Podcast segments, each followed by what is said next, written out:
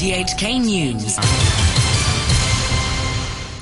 It's one o'clock. I'm Judd Boaz. The headlines. The MTR comes under renewed scrutiny after it admits to yet another problem at the exhibition station on the troubled Sha to Central link.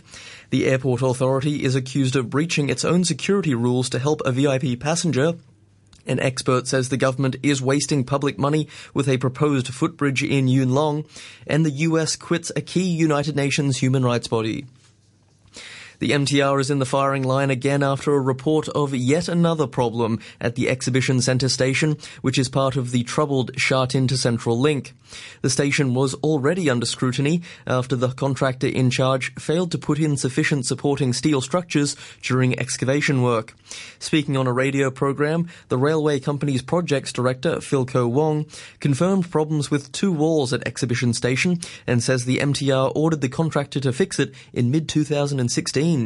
However, Civic Party lawmaker Tanya Chan says the government must have known about this earlier and asked why it hasn't been made public the contractor needs to do some remedial measures and need to get a approval from a buildings department.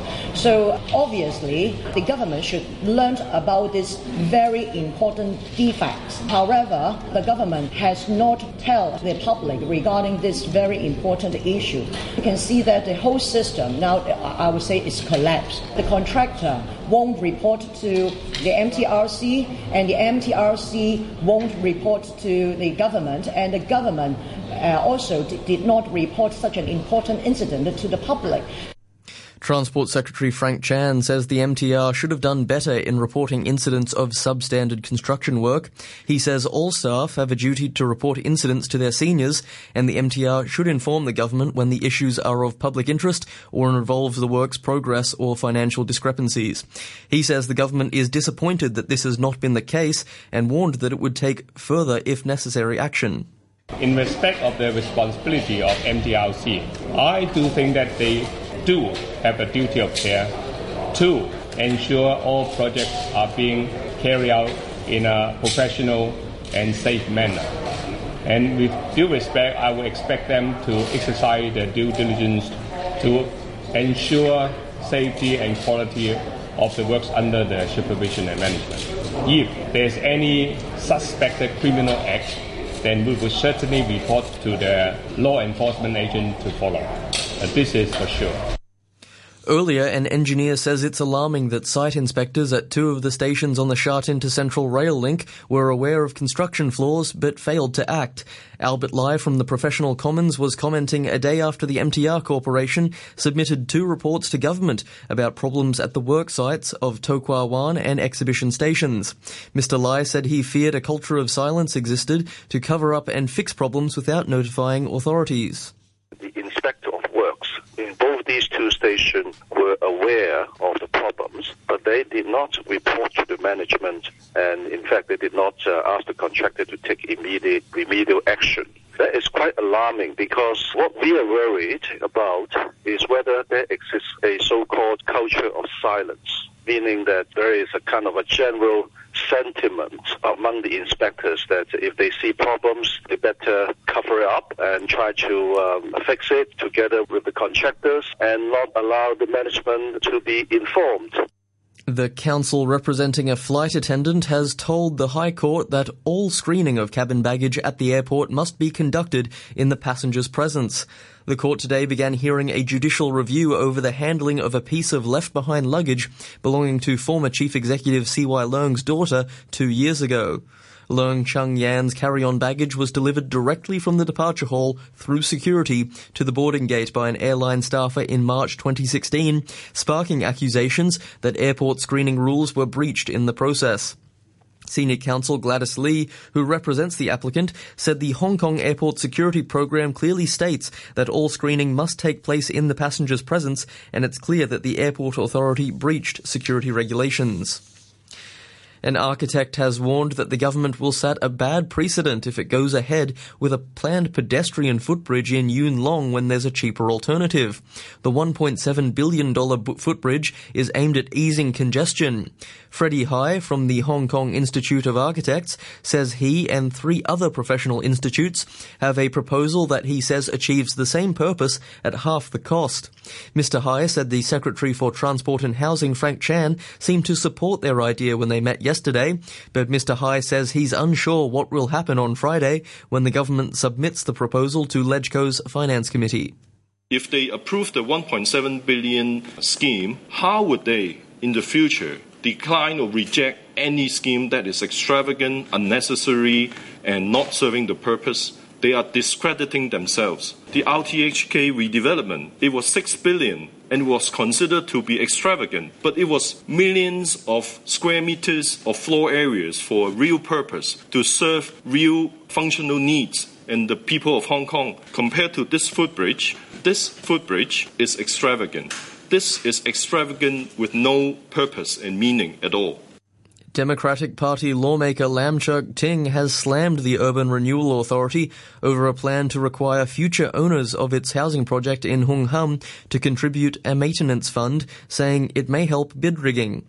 Around 490 flats offered by the housing project on Ma Tau Wai Road are expected to be sold as early as the end of this year, and the authority is proposing that owners contribute annually to a building maintenance fund. But Mr. Lam, also a member of the Property Owners Anti-Bid Rigging Alliance, said this arrangement is unusual and ridiculous because these funds are normally set up 30 or 40 years after the flats are built.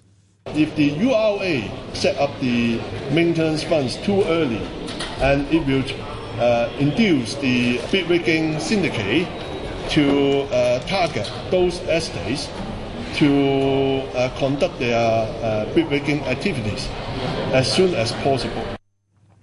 50,000 civil servants will soon be asked to consider whether they want to keep working until they're 65 instead of leaving when they hit the current retirement age of 60.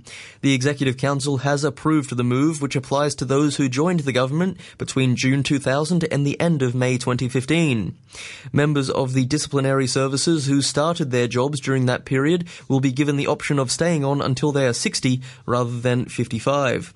The Civil Service Bureau said in a document to the Legislative Council that it hopes to introduce the delayed retirement option in September and staff will be given two years to make a decision.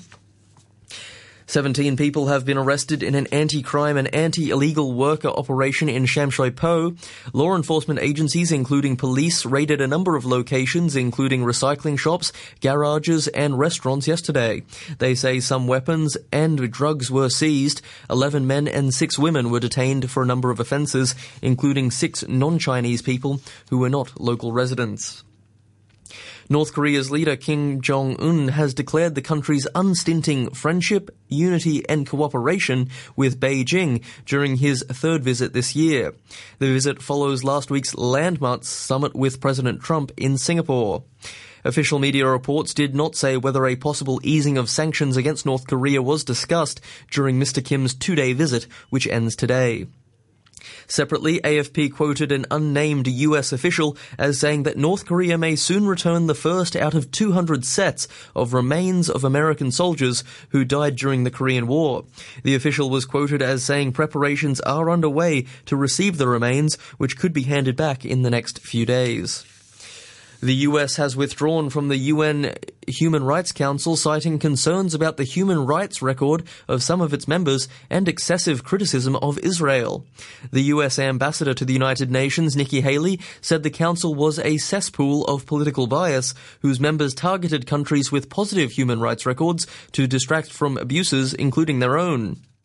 Earlier this year, as it has in previous years, the Human Rights Council passed five resolutions against Israel, more than the number passed against North Korea, Iran, and Syria combined. Momentum is growing in the US Congress to pass new legislation that would end the policy of separating migrant children from their parents. Leading Republicans say that when he visited Capitol Hill on Tuesday evening, President Trump indicated his willingness to sign any legislation Congress passes. Here's the BBC's David Willis. The question is, is Donald Trump amenable to legislation that just tackles this one issue, or is he holding out, as he has up to now, for a package of comprehensive immigration reform? The sort of package that also includes a provision, a financial provision for that wall along the border with Mexico, that uh, key topic uh, of his on the campaign trail. Faced with criticism from home and abroad over images of weeping children in wire cages, many Republicans now want a narrowly focused bill to address that issue. Mitch McConnell is the Senate Republican leader. The president says we need to act. Uh, the Democrats say we need to act, and we say we need to act. So when that happens, we act. And this is the week, I think, when all of us hopefully can come together. All of the members of the Republican conference support plan that keeps families uh, together while their immigration status is determined. The head of Iran's nuclear agency has appealed to the United Nations and European countries to do more to bolster the 2015 nuclear deal. At a meeting in Norway, Ali Akbar Salehi told the UN Secretary General Antonio Guterres that the recent US withdrawal from the deal had been destructive, but he said the European Union's proposals to save it were so far not sufficient. The Australian Human Rights Commission is to launch the world's first inquiry into sexual harassment in the workplace. The Sex Discrimination Commissioner, Kate Jenkins, said she wanted the investigation to build on the Me Too movement and help make employment safer. The inquiry will also give practical recommendations for employers. The disgraced former head of world football, Sepp Blatter, has arrived at the World Cup as a guest of President Putin. It was under Blatter's leadership that Russia was awarded the 2018 tournament, but the former FIFA president was subsequently banned from the game for making an illegal payment. Blatter, who has always denied any wrongdoing, told reporters that he was in Moscow to enjoy the football. He's been expected to watch today's game between Portugal and Morocco. In finance, US markets have fallen sharply over fears of an escalating trade war between the world's two biggest economies. The Dow Jones Industrial Average closed more than 1% lower, putting it into negative territory for the year. Here's the BBC's Kim Gittleson. For months, U.S. investors have been untroubled by the potential fallout from President Donald Trump's protectionist trade policies. But that seemed to change on Tuesday as U.S. markets absorbed the news that the Trump administration is considering levying tariffs of 10% on an additional $2 billion worth of Chinese imports. That brings the proposed total of Chinese goods subject to import tariffs to nearly $450 billion.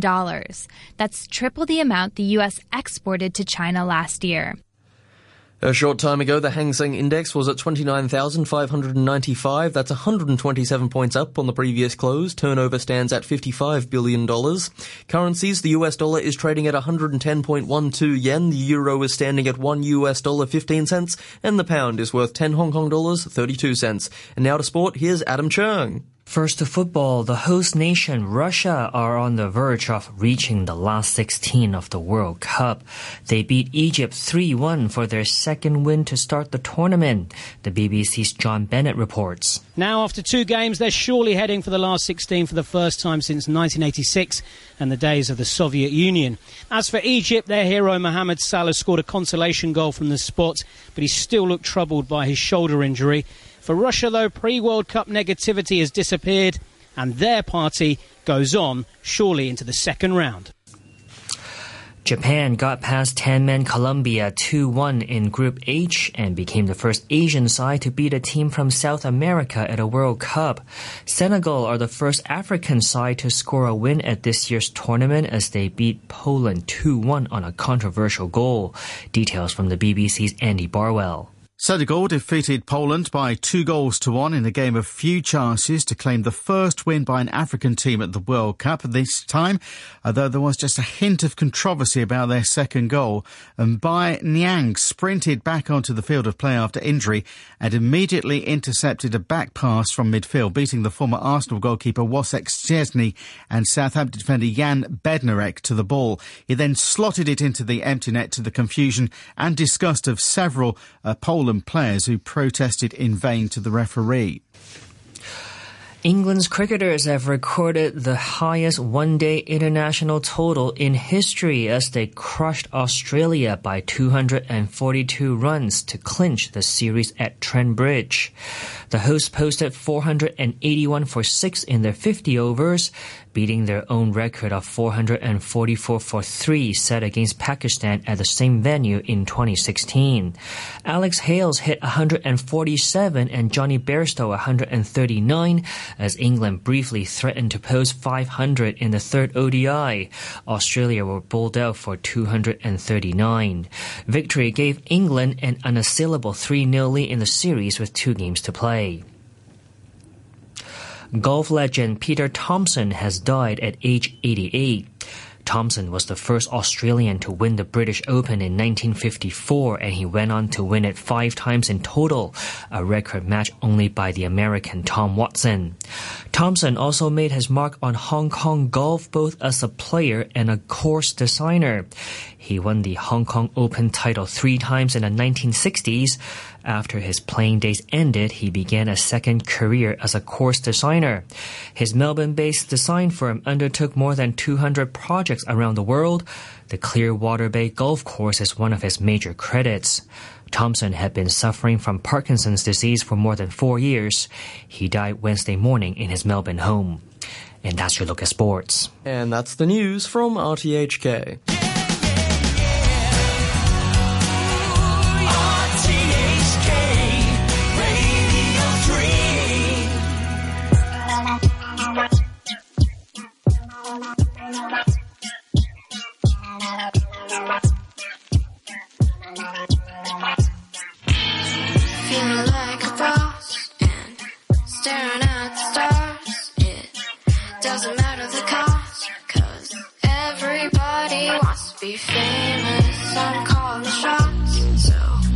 See you over doesn't matter.